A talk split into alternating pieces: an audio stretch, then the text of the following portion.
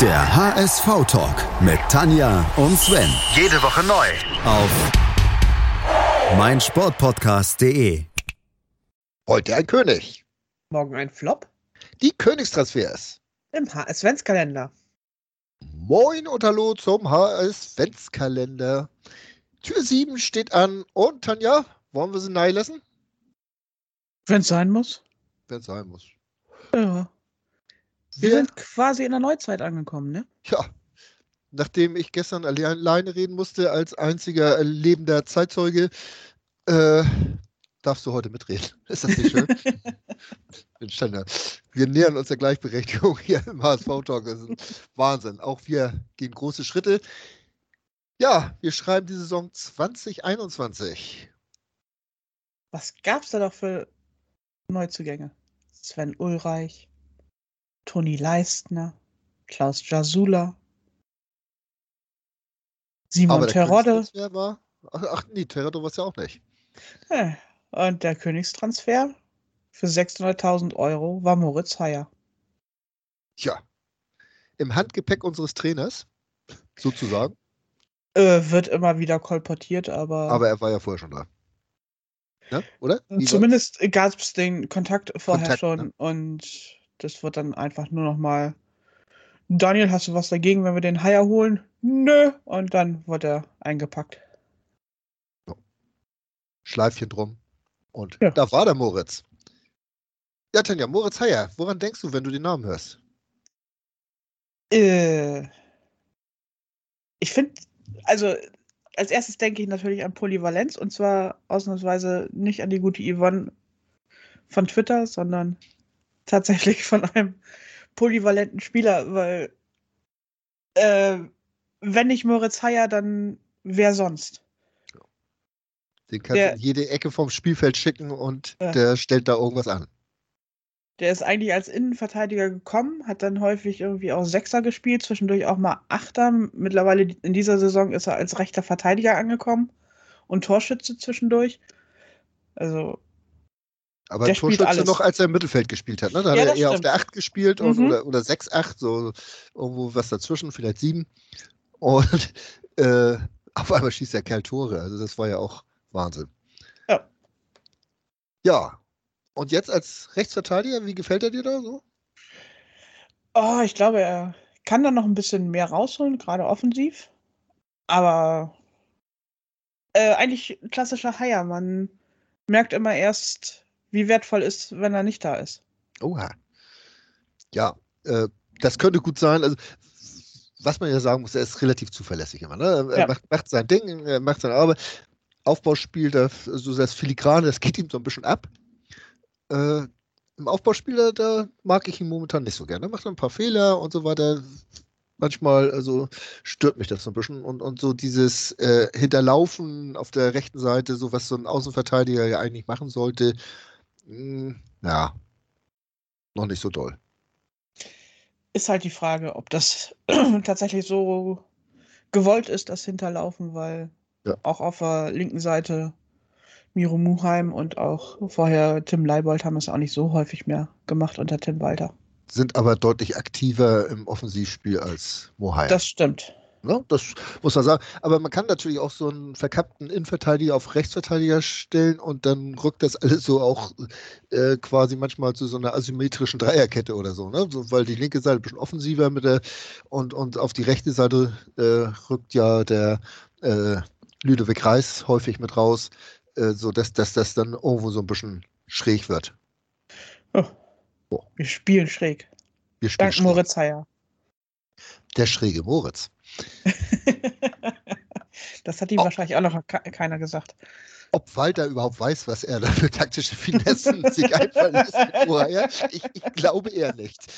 Das sollten wir ihm irgendwann mal erzählen, den guten Tim. Und dann, ne, Lacht er uns aus. wahrscheinlich. da müssen wir das selbst nicht machen. Das hätte ja auch was. Ja, Mohair, äh, 600.000, du hast es gesagt, Königstransfer war ja auch äh, so aus der leeren Tasche äh, hin, herausbezahlt äh, ziemlich viel Geld. Ja. obwohl man dann wieder hörte, was ein Jasula oder Leistner, Terodde und Ulreich, die haben ja alle diese Höchstsummen äh, die der HSV festgelegt hatte, äh, verdient dann. Ne? Allerdings auch nur ein Jahr lang. Die sind alle wieder weg. Ja. Moritz Heyer ist geblieben. Ja. Und ich glaube, der teuerste Neuzugang in der Saison war auch tatsächlich Daniel Thune, oder?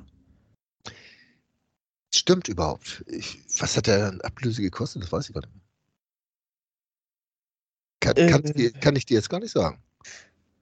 Ah, ich bin mir auch nicht mehr sicher. Ich glaube aber auch ungefähr in der Größenordnung. Auf jeden Fall war er der Erste, der weg war. Das ist wahr. das na, na, na, na, sein Vertrag läuft ja immer noch. Naja, sehen, er dieser Tage also gerade aufgelöst wird. Körperlich weg. ist er noch nicht aufgelöst? Nee, das.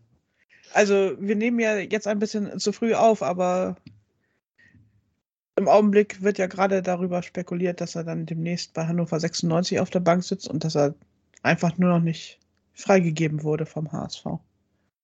Dass dieses Spiel, ähm, also jetzt kommt der Sonntag. Welcher ist der Sonntag eigentlich? Oh, also Sonntag das, ist der fünfte. Ihr werdet bestimmt überrascht sein, dass wir nicht immer live aufzeigen an dem Tag um 6 Uhr morgens, wenn ihr das äh, herunterladen könnt, diesen Podcast. Nein, wir sind jetzt wirklich äh, am dritten haben wir gerade. Muss jetzt auch erstmal auf Kalender gucken, welchen Tag wir heute haben. Der dritte ist es. Ja, und das Hannover-Spiel war noch nicht. Nee. Wir gehen aber trotzdem davon aus, dass wir es gewonnen haben. Das, von nichts anderem. Selbstverständlich. Also das wird unser Dreier-Hattrick. Nein, lass uns noch ein bisschen über Mohaya reden. Also die, diese Polyvalenz hast du ja besprochen und, und ich finde auch immer, also das ist so ein Spieler, dem wirst du wohl kaum mal vorwerfen können, dass er nicht alles gegeben hat. Auch so von der Körpersprache. Du hast ja diese Spieler, ich sag mal, so ein Kittel, äh, den, wenn, wenn der einen schlechten Tag hat, dann sieht das so aus, als ob er keinen Bock hätte. Ja. Das habe ich bei Haya noch nie gedacht, dass er keinen Bock hätte oder sonst was. Nee, auch nicht, dass er sich nicht irgendwie in jeden Zweikampf und in jeden Ball irgendwie reinwirft. Ja. Das ist jetzt so eine, so eine neue, äh, als, als Rechtsverteidiger, so, so, so eine neue äh, äh, Sicht bei ihm, dass der häufig so dieser, dieser Retter war, ne? In letzter mhm. Mit, mit, Mario Vuskovic jetzt, der es auch ein paar Mal gemacht hat in den letzten Spielen. Äh, da hat er häufiger mal so, so das letzte Beinchen noch so dazwischen gekriegt, bevor das hinten, ja, mehr als gefährlich wurde. Ja. In den ersten Spielen hat er offensiv so ein Beinchen dazwischen gekriegt. In den jetzigen Spielen als Rechtsverteidiger kriegt er defensiv immer so ein Beinchen dazwischen. Ich mag die Beinchen von Moritz Heyer. hm. ja, das, das gibt uns jetzt zu denken und lässt tief blicken. Tanja mag Heierbeinchen. Na gut. Äh, ich lasse das einfach mal so stehen. Äh, das war, twitterst du doch gleich. Ich weiß es doch. Nein, das tue ich nicht. So, ich nicht das, dann warte ich bis zum siebten. Wahrscheinlich nenne ich dies, die Folge auch Beinchen. Ja, ja. Äh, ja, Moritz Heyer, wie lange bleibt er noch bei uns? Was, was meinst du? Ich meine jetzt nicht, wie lange er Vertrag hat oder so, sondern was meinst du? Ist er so ich glaube, der bleibt noch. Ja? Der bleibt noch. Bleibt noch, ne? Ja. Ich, kann ich mir irgendwie nicht so anders vorstellen, weil das ist so ein grundbodenständiger Typ. Der findet es geil, beim HSV gelandet zu sein. Hat er wahrscheinlich in seiner Karriereplanung nicht unbedingt auf dem Schirm gehabt, dass er mal hier spielen würde. Und das könnte durchaus sein. Und so von äh, von der Qualität her ist er irgendwo so zwischen zweite und erste Liga. An guten Tagen ist er, wird er locker in der ersten Liga mithalten. An schlechten Tagen ja, ist er ein Zweitligaspieler. Und das ist ganz gut für uns, weil er auch relativ unauffällig dann des Öfteren ist. Und da kommen dann nicht irgendwelche grauen Mäuse aus der ersten Liga und versuchen ihn abzuwerben. Weißt du übrigens, was passiert ist beim einzigen Spiel in dieser Saison, wo Heyer nicht gespielt hat? Das war wahrscheinlich gegen den Stadtteilverein. Wir haben verloren. Hm. Genau das. Ja. sowas kriegt man mal raus, wenn man auf die Leistungsdaten guckt. Und schon wissen wir, warum wir dieses Spiel verloren haben. Ja. Verdammte Axt. Hätte Walter auch drauf kommen können. Mhm. Ist er dann Ja. ja, auch. ist ja dann auch, ist ja nicht wieder passiert. Also weder das eine noch das andere. Ja, die ersten drei Spiele in dieser Saison war Moritz Heyer ja so ein bisschen außen vor, weil Walter noch nicht so die richtig, richtige Position für ihn gefunden hatte. Ja. Und dann irgendwann, Irgendwann lief es, ne? ja, und seitdem Obwohl er gleich gegen Schalke getroffen hat, ne? Zum, zum 3-1, glaube ich, ne? Das letzte Ja. Tor hat er geschossen. aber auch da und- wurde er eingewechselt. Naja. Gut. Also, man muss sagen, Moritz Heyer, das war schon ein Glücksgriff irgendwo, ne? Trotz, Ja. trotz Königstransfer und wie gesagt, die ganzen äh, äh, Achsenspieler da, die sind alle wieder weg. Säulenspieler, Treppenspieler, Treppenwitze, alle weg. Allerdings, wenn man das Finanzielle sieht, war in der Saison natürlich, muss man noch einmal ganz kurz über Amadou Onana reden, der natürlich ablösefrei gekommen ist und dann für 7 Millionen gegangen ist. Das ist ja sowas, was wir uns häufiger mal wünschen würden. Nicht, dass so ein Spieler wieder geht, aber dass er so eine Werksteigerung erfährt. Das ist schon Wahnsinn. Ja. In einem Jahr von 0 auf 7 Millionen.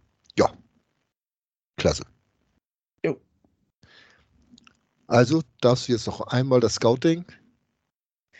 Ich möchte das Scouting und Jonas Bold und Michael Mutzel ausdrücklich loben, weil sowohl Moritz Heyer als halt auch Onana in der Saison waren absolute Volltreffer. Und was da ansonsten noch ablösefrei gekommen ist. Ja. Hat uns in der Saison letztlich geholfen, weil es zumindest eine gewisse Stabilität auch reingebracht hat, weil die Position hätten wir jetzt nicht mit dem äh, nur über Nachwuchsspieler irgendwie besetzen können. Ich denke auch, dass die Rückrunde äh, die, oder der Leistungsabfall in der Rückrunde andere Gründe hatte. Zum Oder- Beispiel der Auswahl von Toni Leistner. Ja, aber ich glaube nicht nur sportliche Gründe. Da, da, da hat es auch irgendwo zwischenmenschlich gekriselt. Anders kann es eigentlich nicht sein. Ja, sonst hätten wir. Dieses, dieses, dieser Zusammenhalt, äh, der Anfang der Saison da zu sein schien, äh, der wirkte dann ja nicht mehr so groß. Ja. Ja, mal gucken, was dies Jahr wird. Ne? Wir, wir kommen bald in Richtung Rückrunde und ja, das wird ja wieder spannend. Ne? Also haben wir unsere gesamten Krisen in der Saison schon gehabt oder kommt da noch was? Ja. Man weiß es nicht. Wir sind beim HSV, es wird immer dramatisch. Gut. Das könnte jetzt eigentlich die perfekte Überleitung zur achten Tür des Haus Wenzgeländers sein. Wenn du jetzt wüsstest, wer dahinter steckt. Ich habe nachgeguckt. okay. Ich weiß, ich wow. weiß es auch und ja, Okay. es wird dramatisch. es wird vor allem dramatisch teurer. 7,5 Millionen Ablöse stehen im Raum. Aha. Alles weitere dann morgen. Ich hoffe, ihr seid dabei. Bis dann. Bis morgen. Schatz, ich bin neu verliebt. Was? Da drüben. Das ist er. Aber das ist ein Auto. Ja, eben. Mit ihm habe ich alles richtig gemacht. Wunschauto einfach kaufen, verkaufen oder leasen. Bei Autoscout24. Alles richtig gemacht. Der HSV-Talk mit Tanja und Sven. Jede Woche neu. Auf meinsportpodcast.de. Ich bin neu verliebt. Was? Da drüben. Das ist er. Aber das ist ein Auto. Ja, eben. Mit ihm habe ich alles richtig gemacht. Wunschauto einfach kaufen, verkaufen oder leasen. Bei Autoscout24. Alles richtig gemacht.